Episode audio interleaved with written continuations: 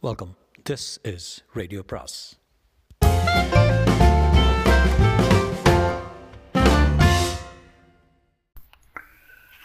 சுஜாதாவின் இரண்டாவது காதல் கதை பாகம் ஏழு. டெலிஃபோனில் யாரு? என்றான் குமார். பதிலை ஒருவாறு எதிர்பார்த்திருந்தவன் போல தோன்றியது. நிதி அவன்தான் என்றான். பேசலாமா கூடாதா? என்றான். இப்போ தானே சொன்ன நிதி. என்னை கேட்காம உனக்கு தெரியணும். உனக்கு கல்யாணம் ஆனப்புறம் பழைய ஆம்பளை சிநேகிதங்கள்லாம் முழுக்க மறந்துடும்னு. ஏன்? என்றான் ஏனா? நனி தப்பாக அது இல்லைன்னா அவங்க கூட பேசுகிறது எதுவும் தப்பு இருக்கிறாப்புல எனக்கு தெரியல. டெலிஃபோனை எடுத்தாள். கனெக்ஷன் கொடுங்க என்றாள். அவகிட்ட அடித்து சொல்லிடுறேன் என்றவள் டம்போ இனிமேல் கூட பேசாத. டம்போ இதுதான் கடைசி தடவை. குமாருக்கு அது பிடிக்காதான் எனக்கா? எனக்கு எதுவும் தப்பாக தெரியல. ஆனால் குமார் எனக்கு கணவராயிட்டதால சொல்கிறத கேட்டவன் இல்லையா? என்று கேட்டான் எதிர்மனையில் சரத்தின் குரலில் உண்மையான வருத்தம் இருந்தது. இதே கல்யாணத்துக்கு வர முடியல. மன்னிச்சுக்கா என்றான். வருவேன்னு நினச்சேன். நிதி நீ சந்தோஷமாக இருக்கணும். சரி வச்சிருவா. நிதி ரெண்டு பேரும் தப்பு பண்ணிட்டோமோன்னு தோணுது. நீ கேட்டப்போ நான் வந்திருக்கணும். எனக்கு தைரியம் இல்லை.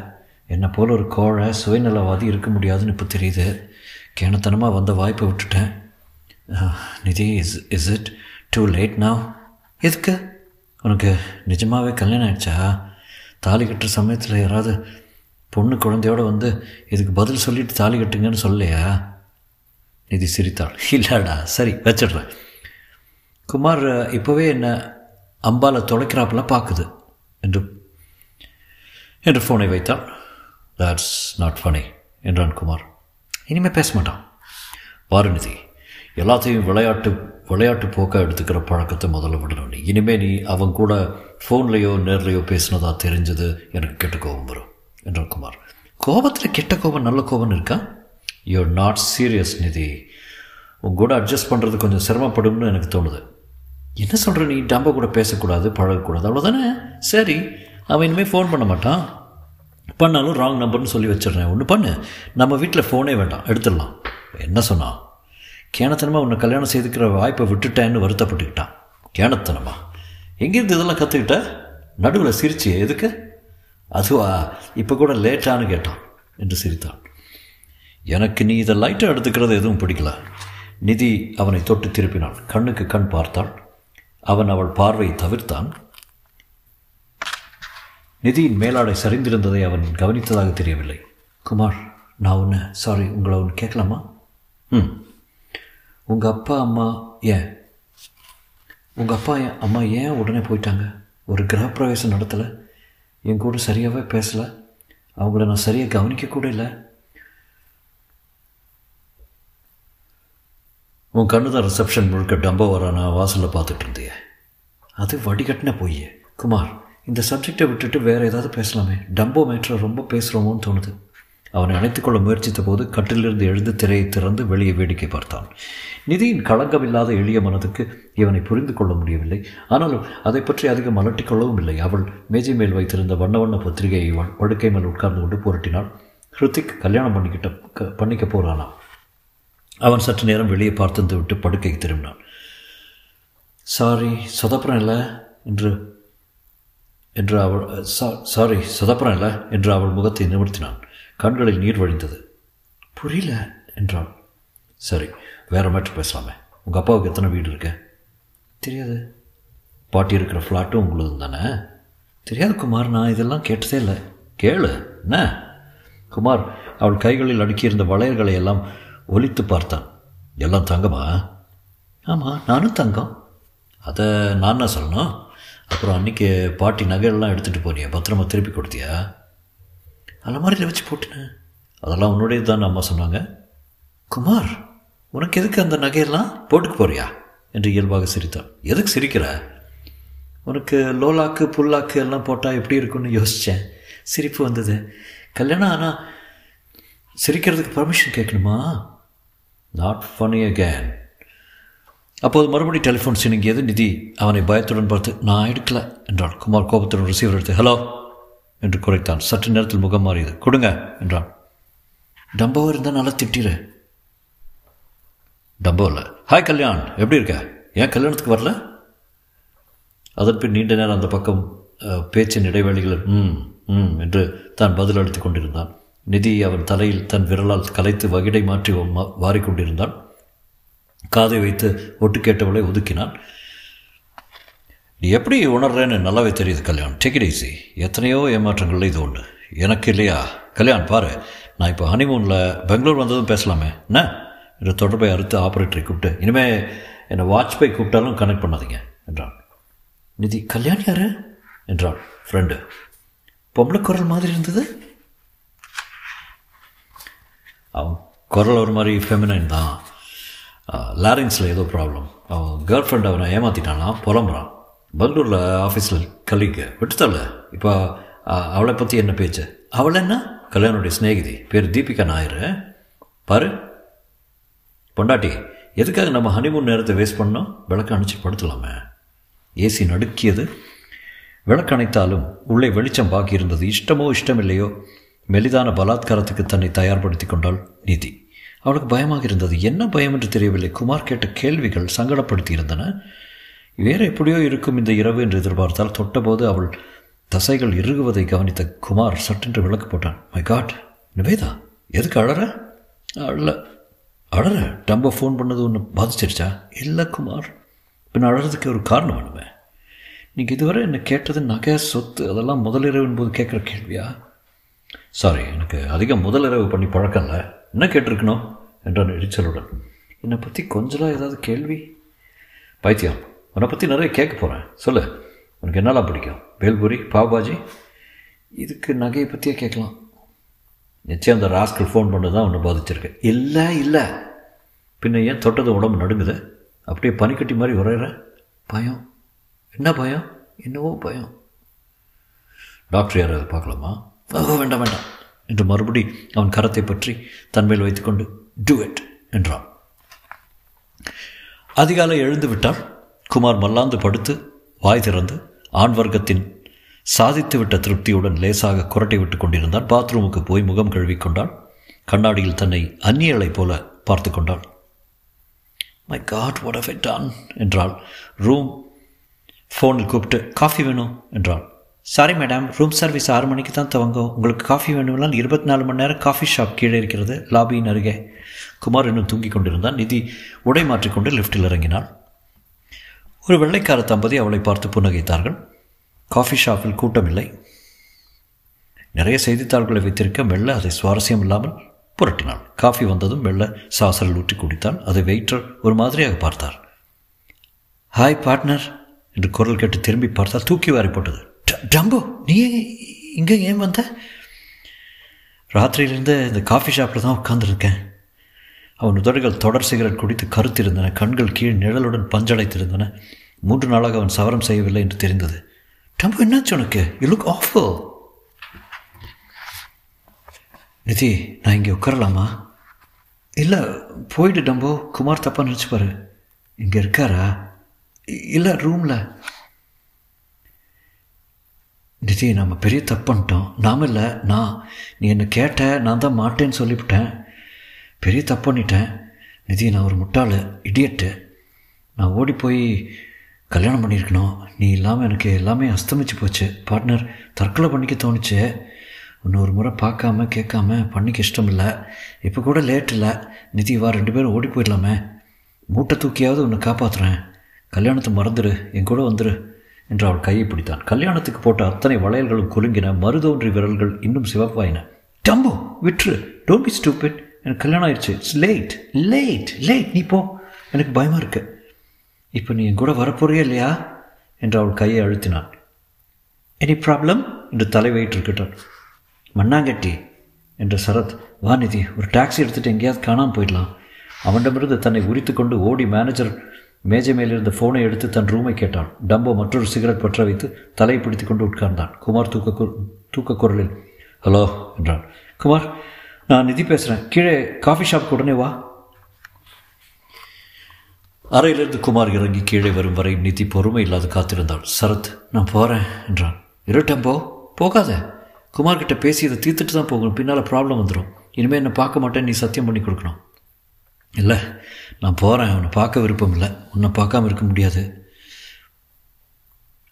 போகாதே நீ இருந்துதான் ஆகணும் டம்போ என்றாள் அழுகையுடன். இதற்குள் குமார் வந்துவிட்டான். தூக்க கண்களுடன் வந்தவன் முதலில் அவனை கவனிக்கவில்லை. நிதியின் தலைமுடியில் விரலை விட்டு நீவி தலையில் முத்தமிட்டவாறு என்ன நிவேதா சீக்கிரம் எழுந்துட்டியா? அங்கே பாரு என்று திசை காட்டினான். மை காட் ஏண்டா உனக்கு வேற வேலையே இல்லையா? என் பொண்டாட்டி பின்னாலே அளவியா என்றான் குமார். சரத் அவசரமாக கிளம்ப முயற்சிக்க ரா என்றான். இங்கே எதுக்கு வந்த? காஃபி சாப்பிட ஹோட்டல் ஒன்றுதா என்றான் சரத். குமாரை நேராக பார்க்காமல். குமார் இவங்கிட்ட சொல்லிட்டேன். இனிமேல் என்ன வந்து பார்க்காதுன்னு தெளிவாக சொல்லிட்டேன். கேட்டுப்பாரு என்றாள் நிதி. நீ இவனை வர சொல்லியிருக்க. சும்மா எங்கிட்ட விளையாடாத நிதி. ஐயோ குமார் நான் இவனை கூப்பிடல. டம்போ நீயே தானே வந்தேன் சொல்லு டம்போ. ரொம்ப ப்ராப்ளம் ஆயிரும். இப்போவே இதை தீர்த்து வச்சிரு. இல்லைன்னா குமார் நோய் நோயின்னு என்னை பிடுங்குவார்.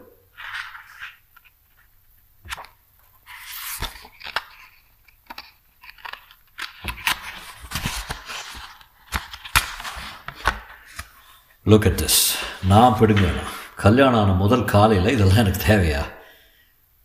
நிதி நான் வரேன். ஏ வராதடா போ என்றான் குமார்.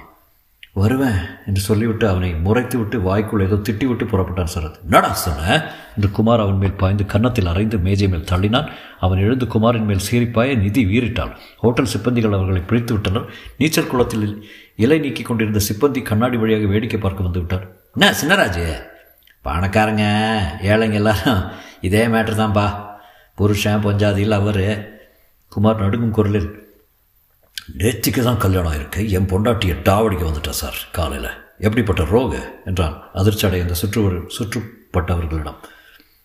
அந்த மாதிரியெல்லாம் பேசாத. அவளை மனைவி அடைய உனக்கு தகுதியே கிடையாது என்றான் சரத். எல்லாம் நீ கொடுக்குற தைரிய நிதி அவ கூட நீ ஃபோனில் பேசியிருக்கவே கூடாது. எப்பேற்பட்ட ரவுடி வரேன் சரத் போய்விட்டான். அவன் விட்டு சென்ற கசப்பு அவர்களிடையே மிதந்தது. லிஃப்டில் காரிடாரில் அறைக்குள் பேசிக்கொண்டே வந்தான் குமார். நிதிக்கு மார்பு படபடத்தது. தான் கொண்டு வந்த ராத்திரி உடைகளை பையில் திணித்து கொண்டு வீட்டுக்கு போகலாம் என்றாள் நிதி.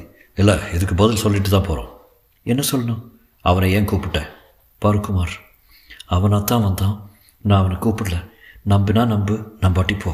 நம்புகிறேன் இனிமேல் இந்த மாதிரி எதுவும் நடக்காமல் பார்த்துக்க வேண்டியது உன் பொறுப்பு.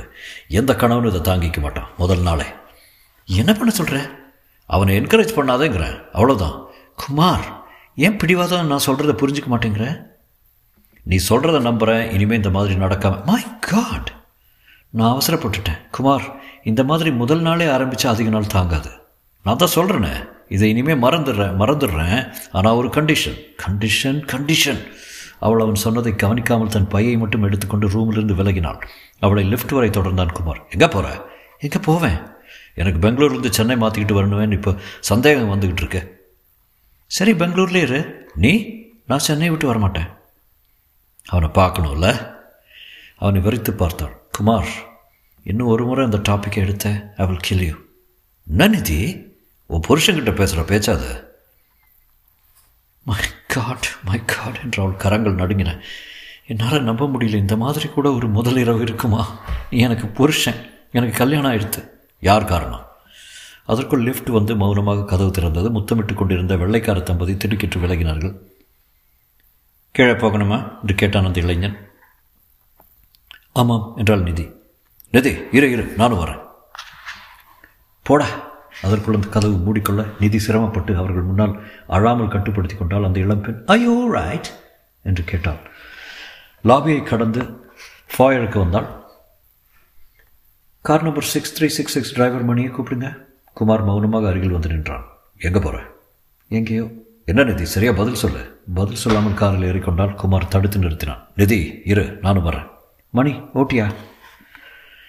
ராமலட்சுமி குளித்துவிட்டு கேசட்டில் சுப்பிரபாதம் கேட்க சாமி மேடையை துடைத்துக் கொண்டிருந்தாள் ஜெயந்த் வராந்தாவில் ஊஞ்சலில் பேப்பர் பார்த்து கொண்டிருந்தார். அவருக்கு உடம்பு சரியாகிவிட்டது. மகளுக்கு சரியான இடத்தில் கல்யாணம் முடிந்து விட்டது. இனி வாழ்க்கையில் என்ன வேண்டும் என்று எண்ணிய போது அழைப்பு மணி ஒழித்தது ஒலித்தது. இத்தனை அதிகாலையில் யார் என்று ராமலட்சுமி கதவை திறக்க நடி அதுக்குள்ளே வந்துட்ட? மாப்பிள்ளைங்க? நிதி பேசாமல் அம்மா என்னை எதுவும் கேட்காத. எனக்கு கொஞ்சம் நேரம் நிம்மதி வேணும். என்று தன் அறைக்கு நேராக சென்று கதவை தாளிட்டு கொண்டான் ஜெயந்த் பேப்பரை முடித்துவிட்டு நான் ஒன்றுமில்லை ஏதாவது வாக்குவாதமாக இருக்கும். முதல் நாளே வா. உங்கள் பொண்ணுக்கு சொல்லித் தரணுமா? எனக்கு உள்ளுக்குள்ளே ஏதோ சொல்லித்த இவர் ராத்திரி தாங்க மாட்டான்னு தங்க மாட்டான்னு கொஞ்சம் அந்த ஹோட்டலுக்கு ஃபோன் போட்டு பாருங்களேன். ஜெயந்த் ஹோட்டலுக்கு ஃபோன் செய்து பிரைடல் ஹனிமூன் ஸ்வீட்டில் குமார் கூட பேசணுமே சற்று நேரம் சங்கீதம் கேட்ட பின் குமார் ஃபோனில் வர குமார் நான் ஜெயந்த் பேசுகிறேன் என்னப்பா நிதி தனியாக வந்திருக்கா? இனி ப்ராப்ளம் அங்கே வந்துட்டாளா? ப்ராப்ளம் எதுவும் இல்லை அங்கிள் நான் நேரில் வந்து சொல்கிறேனே கொஞ்சம் படபடன்னு பேசுவா அவ்வளோதான் குமார். கொஞ்சம் என்ன? நான் நேரில் வர்றேனே. கவலைப்படாதீங்க. என்னால் உங்கள் பொண்ணை சமாளிக்க முடியும். ஏதாவது சொன்னாலா இல்லை நேராக ரூமுக்கு போய் கதவை சாத்திக்கிட்டா? வரேன். ஃபோனை வைத்தது ராமலட்சுமி கவலையுடன் கணவனை பார்க்க முதல் நாளே இப்படியா? இதெல்லாம் நல்ல நாள் பார்த்து வராது. போய் கேளு உன் பொண்ணை. என்னாச்சுன்னு. இல்லை நான் கூப்பிட்டேன்னு சொல்லு. நிதி நரைக்கதவை தட்டி நிதி அப்பா கூப்பிட்றாரு. என்றாள் கதவை திறந்து வெளிப்பட்ட நிதி அழுதிருந்தாள் என்பது தெளிவாக தெரிந்தது. என்னாச்சுமா டம்போவால் வந்ததுப்பா. அந்த கடங்காரனா? அவன் எங்கே அங்கே வந்தான் காலையில் ஹோட்டலுக்கு வந்துட்டான் என்னை பார்க்குறதுக்கு. அடித்து துரத்த வேண்டியது தானே என்ன கல்லூரி மங்கத்தனா குமார் நான் தான் அவனை வரவழைச்சேன்னு நினச்சிக்கிட்டு என்ன சொன்னாலும் கேட்க மாட்டேங்கிறாரு. ஒரு அளவுக்கு மேலே அவரை கன்வின்ஸ் பண்ண முடியல. நொச்சு நொச்சுன்னு திருப்பி திருப்பி அதே சொல்கிறாரு எதை? அவன் கூட இனிமேல் பேசக்கூடாது பழகக்கூடாது. நியாயம் தானே நியாயம்தான்ப்பா. பேச மாட்டேன் பழக மாட்டேன்னு எத்தனை தடவை சொல்கிறது பத்து நிமிஷத்துக்கு ஒரு முறை சொல்லிட்டு இருக்கேன் எனக்கு தேவையில்லைப்பா. அந்த படுபாவியால் வந்தது. இவ வாழ்க்கையை கெடுக்கணும்னே வந்து சேர்ந்திருக்கான் என்று சரத்தை விரல் சுடுக்கி சபித்தாள் ராமலட்சுமி. பாருமா நான் அகஸ்டஸ் கிட்ட அழுத்தமாக சொல்லிடுறேன். இனிமேல் உன்னை பார்க்க வந்தா கையை காலை உடச்சி போட்டுருவோம்னு. ஏன் நானே பேசுகிறேன் ஃபோன் நம்பர் சொல்லு நான் பேசுகிறேன் இல்லை அவன் அப்பா அம்மா கூட பேசிடுங்க. இவன் இவன் லைஃப்பில் ஏதாவது ஒன்று கிடக்க ஒன்று செஞ்சு ஸ்பாயில் பண்ணிடுவான். அவன் மூஞ்சி முகர கட்டி அவனை போய் எப்படி நீ சகிச்சுக்கிட்ட? என்று கேட்டாள் ராமலட்சுமி. குமார் வந்திருக்கு வந்திறங்குவதை கவனித்து அவர்கள் மௌனமானார்கள். நிதி நீ இங்கே வந்துட்டியா? எனக்கு இப்போ தான் நிம்மதியாச்சு. ரொம்ப இம்பல்சிவ் சார் உங்கள் doctor no problem no problem நான் இந்த பிரச்சனையை அப்ரோச் பண்ண விதமே தப்பு. அவனை குற்றம் சொல்ல முடியாது. நிதி ரெடி சாரி நான் கொஞ்சம் டென்ஷன் ஆகிட்டேன் எல்லாம் சொன்னாளா? சொன்னாப்பா. நீ டென்ஷன் ஆனதில் தப்பே இல்லை. என் பொண்ணு சரியில்லை. அப்பா! அவ்வளோ ஒன்றும் சொல்லாதீங்க. சரத் வருவான்னு கொஞ்சம் கூட எதிர்பார்க்கல நாங்கள் இந்த மாதிரி ஒரு சிக்கலுக்கு நான் தயாராகவே இல்லை. அதனால் நானும் சொதப்பிட்டேன். நிதியை தொடர்ந்து குமார் அறைக்குள் நுழைந்தான் பெண்மையின் பலவித அடையாளங்களும் மிளிரும் அந்த அறையில் அவன் நுழைந்தது ஒரு அத்துமீறல் போலத்தான் இருந்தது. மடானா ஸ்பைஸ் கேர்ள்ஸ் போஸ்டர்கள் பெரிய கரடிக்குட்டி என்னென்னமோ வாழ்த்து அட்டைகள் பிக்னிக் வாசகங்கள் ஃபோட்டோக்கள் அறையெங்கிலும் இறைந்திருந்த புத்தகங்கள் அன்னை திரசா பாண்டிச்சேரி முதல் Marilyn Monroe photo university of Pennsylvania என்ற ஒரு டிஷர்ட் சுவரில் ஆணி அடித்து பிரித்து வைத்திருந்தது. முதத்திலே ஒரு பொண்ணுடைய அறையில் நுழையிறான் வெரி இன்ட்ரெஸ்டிங் என்றான். படுக்கையில் இருந்து ஒரு புத்தகத்தை எடுத்து நிறைய குப்பையெல்லாம் படிப்ப போல இருக்க. தொடாதீங்க என்றான். இன்னும் கோபம் போலையா? என்ன செய்யணும்? மண்டி போட்டுக்கிட்டு ஐஎம் சாரின்னு சொல்லணுமா? பாடணுமா? ஒரு இழவும் வேண்டாம். இழவில்லை நிதி. கல்யாணம். இந்த மாதிரி மனசை புண்படுத்தினா நான் வரல. அவன் ஜன்னலுக்கு வெளியே பார்த்து கொண்டு ஏன் தான் பண்ணிக்கிட்டோம்னு இருக்கு. கிமி கிமி எ பிரேக் நிதி. என் கூட ஒரு நாள் தான் பழகியிருக்கேன் ஒரு நாளே இப்படின்னா? ஐம் சாரி ஐம் சாரி தப்பாக ஆரம்பிச்சிட்டேன். பெரிய மனுஷத்தனமாக இதை நான் ஹேண்டில் பண்ணியிருக்கணும். அவள் வந்தா என்ன உன்னை பார்த்தா என்ன பேசினா என்ன அதனால் நீ எந்த விதத்துலையும் கலங்கப்படுறதில்ல. எத்தனையோ பேரோட பேசுறது இல்லையா? குமார்த்தன் பையில் இருந்த ஒரு கைக்குட்டையை எடுத்து ஒரு சமாதான கொடி போல ஆட்டி ஆயிரம் மன்னிப்புகள் என்றான். நிதி சிரித்து விட்டாள். அப்பாடா கொஞ்சம் சிரிச்சாச்சு என்று அவளை அப்படியே எடுத்து இடுப்பில் வளைத்து உயர்த்தி சரண்யா நின்று கொண்டிருந்தாள். காஃபி என்றாள். சரு ரூம்குள்ளே வர்றதுக்கு முன்னால் கதவை தட்டணும் கதவு திறந்திருந்தது. இந்த கணக்கணும் நாங்கள் ரெண்டு பேரும் பிஸியாக இருந்தோம்ல என்றான் குமார். இனிமே வரல. என்று அவள் சென்றாள். நிதியின் கண்ணம் முழுவதும் சிவந்திருந்தது. அடுத்த தடவை அவளை முத்தமிட முயற்சித்த போது தருண் வந்து என் பேட்டு என்று தேடினான். ஏமா குடும்பமே இந்த ரூமில் டேரா போட்டுரு போல இருக்க. ஃபர்ஸ்ட் நைட் தான் சரியா இல்லை. செகண்டாவது சண்டை போடாமல் இருக்கலாமே என்று அவன் வெளியே வந்து ராமலட்சுமியிடம் ஆண்டி நாங்கள் ரெண்டு பேரும் முதல்ல கோயிலுக்கு போயிருக்கணும். அதான் தப்பு. அதுக்கு முன்னாடி உங்கள் பாட்டியை பார்த்துடலாம் என்றான் பாட்டியையா? என்றாள் நிதி ஆச்சரியத்துடன் பாட்டியை பார்க்கணும். அவங்ககிட்ட ஆசீர்வாதம் வாங்க வாங்காததால் தானே இத்தனை வாக்குவாதம் நமக்குள்ளே வருது என்றான் குமார். பாட்டிக்கு தன்னை சுற்றி என்ன நடக்குதுன்னே தெரியாது குமார் என்றாள் நிதி. அப்படித்தான் நீ நினச்சிட்டு இருக்க. ஆனால் அவங்க மனசுக்குள்ளே ஓடுற எண்ணங்களை யாரால் கண்டுபிடிக்க முடியும்? கோமாவில் இருக்கிற பேஷண்ட்டுகள் கூட பேசி பேசி கோமாவிலேருந்து எழுப்பட்டு தான் படிச்சிருக்கேன். அப்படிங்கிற நீ மட்டும் எங்கள் பாட்டியை பேச வச்சிட்டேன்னா அப்படியே உன்னை கட்டி நிஜமாகவே முத்தம் கொடுப்பேன் என்றாள் நிதி. அப்படின்னா இதுவரை நீ கொடுத்தாலும் பொய்யா? ஆமாம் மனசுலேருந்து எனக்கு முத்தம் இன்னும் வரல. என்னவோ தெரில உங்கள்கிட்ட இருக்கிறப்ப என்னவோ ஒரு தயக்கமோ பயமோ கூட இருக்குது என்ன பயம்? அப்புறம் சொல்கிறேன் பாட்டியை பார்க்குறதுல ஒன்றும் தப்பில்லை தான் மறுநாள் காலை இருவரும் இரண்டாவது மாடி ஃப்ளாட்டுக்கு சென்றபோது பாட்டியை நாற்காலி உட்கார வைத்து ஸ்பூனால் ஊட்டி கொண்டிருந்தால் ஆயா. நிதியை கண்டதும் மையமாக பார்த்தாள். பாட்டி நிதி கண்ணு என்றாள். பாட்டி இதான் குமார். நான் கல்யாணம் பண்ணிக்கிட்டு இருக்கவர். நம்ம மாப்பிள்ள பாட்டி அவனை வஸ்துவை ஒரு வஸ்துவை போல பார்த்தாள். குமார் சொல்லு பாட்டி குமார். வியாழக்கிழமை அமாவாசை என்றாள் பாட்டி. பாட்டிக்கு நமஸ்காரம் பண்ணிவிட்டு அவள் கையை தன் தலைக்கு மேல் வைத்து ஆசீர்வாதம் வாங்கி கொண்டு மெல்ல சுற்றிலும் பார்த்தான் குமார்.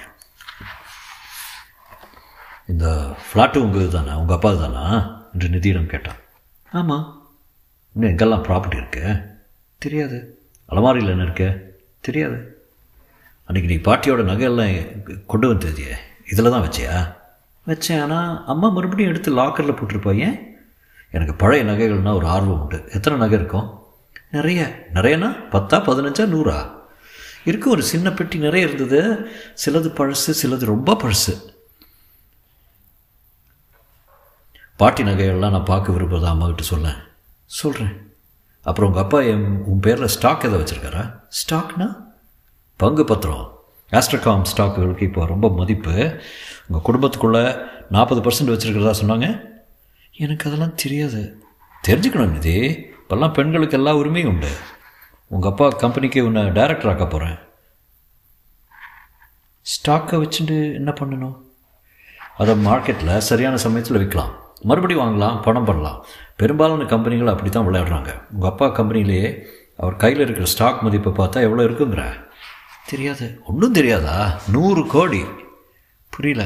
அவர் கைவசம் உங்கள் ஃபேமிலியில் இருக்கிற ஆஸ்ட்ரகாம் ஸ்டாக்ஸை இன்றைய தேதிக்கு விற்றா நூறு கோடி வரும். ஏன் விற்கல மொத்தமாக விற்றா வேல்யூ இறங்கிடும். கொஞ்சம் கொஞ்சமாக விற்கணும் அதனால தான் உன் பேரில் எத்தனை ஸ்டாக் இருக்குதுன்னு தெரிஞ்சுக்க விரும்புகிறேன் எனக்கு அதெல்லாம் தெரிய தெரியாதே குமார். கேட்டு பாரு நீயே கேட்டுக்கா? கேட்குறேன் ஆனால் தப்பாக நினைக்காம இருக்கணும். அடுத்த முறை உங்கள் அப்பாவை பார்க்குறப்ப இந்த சப்ஜெக்ட் எடு. தற்செயலாக அப்பா ஆஸ்ட்ரகாம் ஸ்டாக் நம்மக்கிட்ட எவ்வளோ எவ்வளோப்பா இருக்குது அப்படின்னு கேளு. கேட்டதும் ஜெயந்த் நிமிர்ந்து பார்த்தார். என்ன? திடீர்னு இப்படி ஒரு கேள்வி கேட்குறேன் நிதி? இல்லைப்பா குமார் கேட்டார். எனக்கு பதில் சொல்ல தெரியல. குமாருக்கு தெரியுமே. உன் பேரில் முப்பதாயிரம் ஸ்டாக் இருக்கும். அதை பிரிக்க போகிறோம் கம்பெனியே திரும்பி வாங்குறாப்புல. குமார் அருகே பவ்யமாக நின்று கொண்டிருந்தான். மனசுக்குள் கணக்கு போட்டான். That's a lot of lot of money sir அவளுக்கு டேக்ஸ் ப்ராப்ளம் வரும். ஆ பப்ளிக் மணி என்றான் ஜெயந்த். உனக்கு வேணும்னா நூறு ஷேர் கொடுக்குறேண்ணே நூறா? என்றான் அலட்சியமாக. சாயங்காலம் டிஃபன் சாப்பிடும்போது அம்மாவிடம் நகை சமாச்சாரத்தை எடுத்தான். கேளு நிதி என்றான் குமார். என்ன வேணும்? பாட்டி நகை. அம்மா பாட்டி நகையெல்லாம் பார்க்கணுன்னு குமார் சொன்னார். எங்கே வச்சுருக்க? லாக்கரில் தான். எந்த பேங்க்கில் எதுக்கு பார்க்கணும்? என்றாள் அம்மா. சும்மா அவருக்கு பழைய நகைன்னு இஷ்டமா? அப்படியா? காட்ட சொல்கிறேன் பெங்களூர் போகிறதுக்குள்ளே காட்டுறீங்களா? என்று கேட்டான் குமார். தனியாக இருக்கும்போது அம்மா கேட்டான். அடி நிதி நகையை பற்றி இப்போவே கேட்குறாரு என்ன சொன்ன அவர்கிட்ட? பாட்டியை பார்க்க போனப்போ நகையை பற்றி பேச்சு வந்தது சும்மா பார்க்கணுன்னு சொன்னார். சும்மா பார்க்கத்தானே? ஏன்? பார்க்கணுன்னு சொன்னாரா? விற்கணும்னாண்ணா விற்கிறத பற்றியெல்லாம் பேசலையே. எதுக்கு அப்பாவிட்ட ஒரு வார்த்தை சொல்லிடையாத விற்கிறதா இருந்தாலும். விற்கிறத பற்றி பேச்சே இல்லைம்மா. இப்போ முதல்ல அது என்னதுன்னு நீ சொல்லித்தான் தெரியும். இது மட்டும் இல்லை பாட்டி உன் பேரில் தன்னோட சொத்தெல்லாம் எழுதி வச்சுருக்கா. இதை மாப்பிள்ளைகிட்ட சொல்ல வேண்டாம். கேட்கலன்னா சொல்லலை. ஏதோ பிளான் வச்சுருப்பார் போல் தோன்றுது. வா வாய் கொடுக்காத. இதாம்மா நான் கொடுக்கக்கூடிய அட்வைஸு பயப்படாதம்மா. அப்புறம் அந்த பையன் தொந்தரவு பண்ணலையே. யார்? தாண்டி அந்த சரத்து. அதெல்லாம் ஆச்சுமா? என்றாள் விரக்தியாக. மாலை அவர்களுடன் டிரைவின் தியேட்டர் போக விரும்பினான். குமார் சாயங்காலம் ட்ரெஸ் செய்து கொண்டு நிதி புறப்பட்ட போது என்ன ட்ரெஸ் இது? என்றான். ஏன்? உனக்கு கல்யாணம் ஆயிடுச்சு நிதி. இந்த மாதிரி டிஷர்ட்டு ஜீன்ஸ்லாம் போட்டுக்கிட்டு வந்தால் யாராவது காலி பசங்க கலாட்டம் பண்ணுவாங்க. உனக்கு பிடிக்கலன்னா சொல்லு. தப்பான காரணங்கள்லாம் சொல்லாத. என்ன வேணால் போட்டுக்கிட்டு வா. அதை பற்றி எனக்கு அக்கறை இல்லை. அதை நான் வலுக்கட்டாயம் பண்ணவும் முடியாது. ஆனால் நீ பெரிய இடத்து பெண்ணு. அதுக்கு ஒரு டீசன்சி கல்யாணமானவ அதுக்கு ஒரு டீசன்சி வேணும். அதுக்கு தான் எனக்கு புடவை கட்டி பழக்கம் இல்லை. கட்டி விடவா?